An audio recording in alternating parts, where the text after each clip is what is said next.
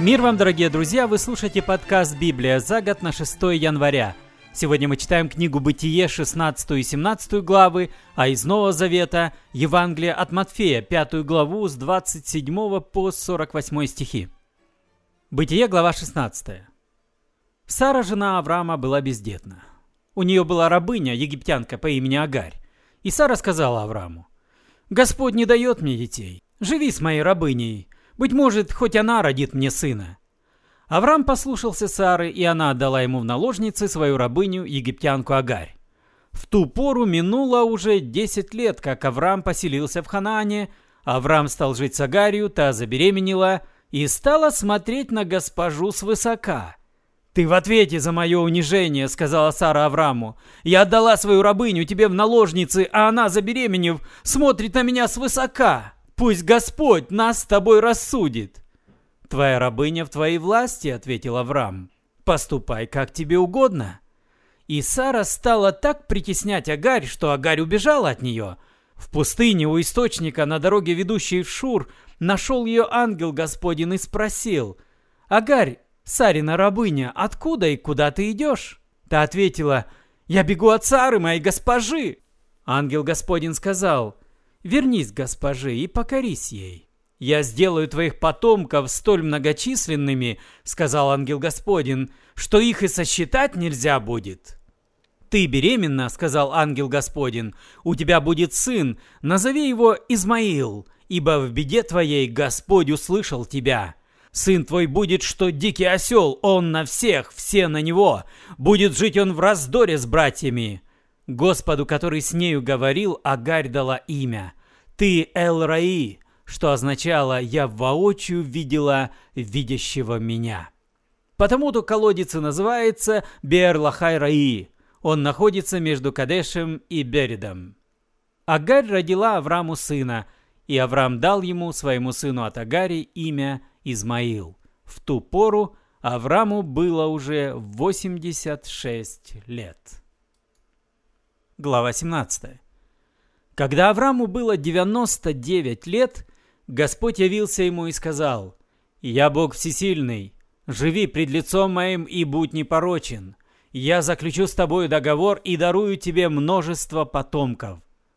Авраам полниц, и Бог сказал, «Ныне я заключаю с тобой договор, ты станешь прародителем многих народов, и имя тебе будет не Авраам, но Авраам, ибо я сделаю тебя прародителем многих народов. Многочисленным сделаю я твой род, целые народы произойдут от тебя, и царями будут твои потомки. У меня будет договор с тобой и с твоими потомками, договор навеки, из рода в род. Я буду твоим Богом и Богом твоих потомков. Я отдам тебе и твоим потомкам эту землю, в которой ты сейчас переселенец. Всю землю ханаанскую я дам твоим потомкам в вечное владение и буду их Богом». Бог сказал Аврааму, «Но и ты должен соблюдать договор со мною, а после тебя твои потомки из рода в род». Я заключил с вами договор, и пусть все твои потомки соблюдают его. Все мужчины у вас должны быть обрезаны. Обрезайте себе крайнюю плоть в знак договора со мною. Каждый новорожденный мальчик у вас должен быть обрезан на восьмой день. Пусть так будет из рода в род. И тот, кто родился в твоем доме, и тот, кто не от семени твоего, а куплен у иноплеменников, непременно должны быть обрезаны и тот, и другой, и родившийся в доме, и купленный. Так договор со мною, договор навеки, будет запечатлен на вашей плоти. А не обрезанный, тот, чья крайняя плоть не обрезана, будет отторгнут от своего народа за то, что нарушил договор со мною. И еще Бог сказал Аврааму, «Отныне жена твоя будет зваться не Сара, а Сарра. Я благословлю ее и дам тебе сына от нее, я благословлю ее, и целые народы произойдут от нее, и потомки ее будут царями». Авраам полниц, но про себя подумал, усмехнувшись, рождаются ли дети у столетнего старца, Саре ли рожать в 90 лет? И он сказал Богу, «Да будет угодно тебе жизнь Измаила». Бог сказал, «Сара, твоя жена родит сына, и ты дашь ему имя Исаак. Я заключу договор с ним и его потомками, договор навеки. Я внял и твоей просьбе об Измаиле, я благословлю его, сделаю его род плодовитым и дарую ему множество потомков. Двенадцать вождей произойдут от Измаила, он станет прародителем великого народа. Но договор у меня будет с Исааком, которого Сара родит тебе через год в это же время. Так сказал Бог Аврааму и ушел. В тот же самый день Авраам обрезал крайнюю плоть и своему сыну Измаилу и всем мужчинам, принадлежавшим к его дому от рождения, и всем купленным за деньги рабам, всем мужчинам в доме. Он выполнил все, что повелел ему Бог – 99 лет было Аврааму, когда он был обрезан, а Измаилу его сыну 13 лет.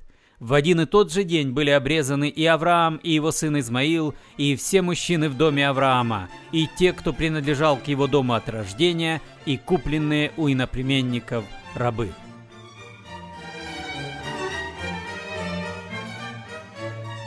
И снова за это мы сегодня читаем Евангелие от Матфея, пятую главу, с 27 стиха. Перевод «Радостная весть» Российского библейского общества. Вы знаете, что было сказано «Не нарушай супружескую верность». А я говорю вам, даже тот, кто взглянул на женщину с похотью, согрешил, нарушив мысленно верность.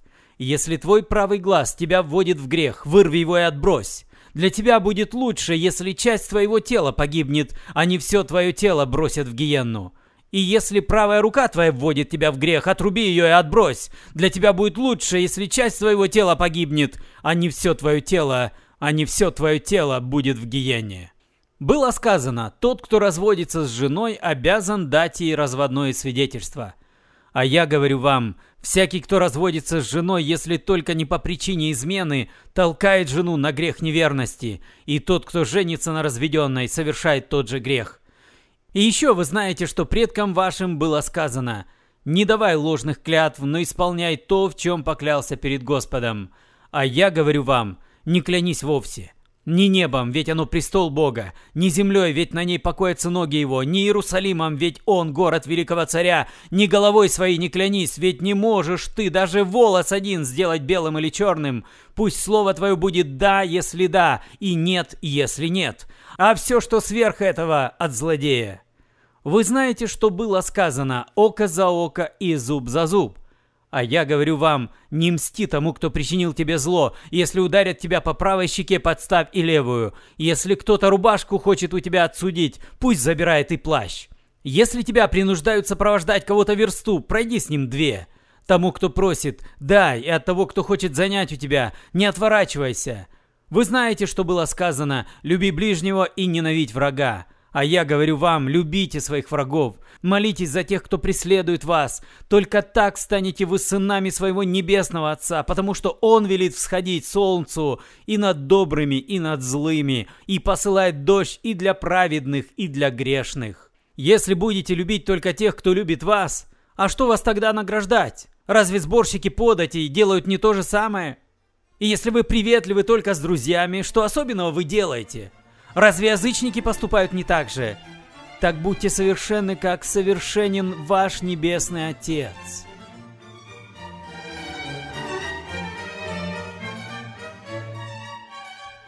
Это необычная часть Нагорной проповеди. Впрочем, вся Нагорная проповедь необычная. Многие говорят о том, что Иисус Христос великий учитель, потому что Он принес общечеловеческие ценности.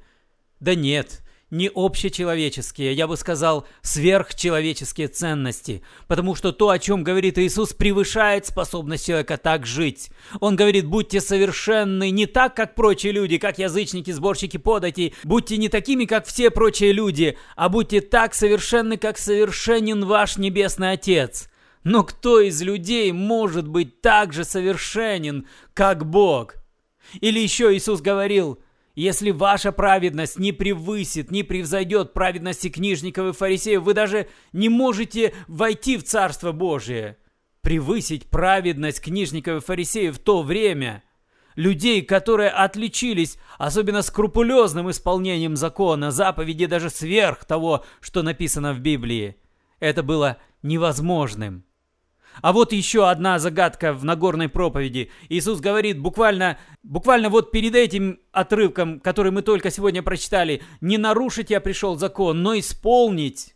И тут же противопоставляет то, что было сказано в законе, и то, что он говорит здесь, сейчас. Вам было сказано око за око и зуб за зуб, а я говорю вам, вам было сказано не прелюбодействуй, а я говорю вам. И так на каждом шагу он как бы противопоставляет свое слово и то, что было сказано когда-то. И как же можно это сопоставить с тем, что он сказал буквально несколько минут назад? Я пришел не нарушить, но исполнить. Какое же это исполнение, если он противопоставляет свои заповеди тем, что были даны тысячи лет назад?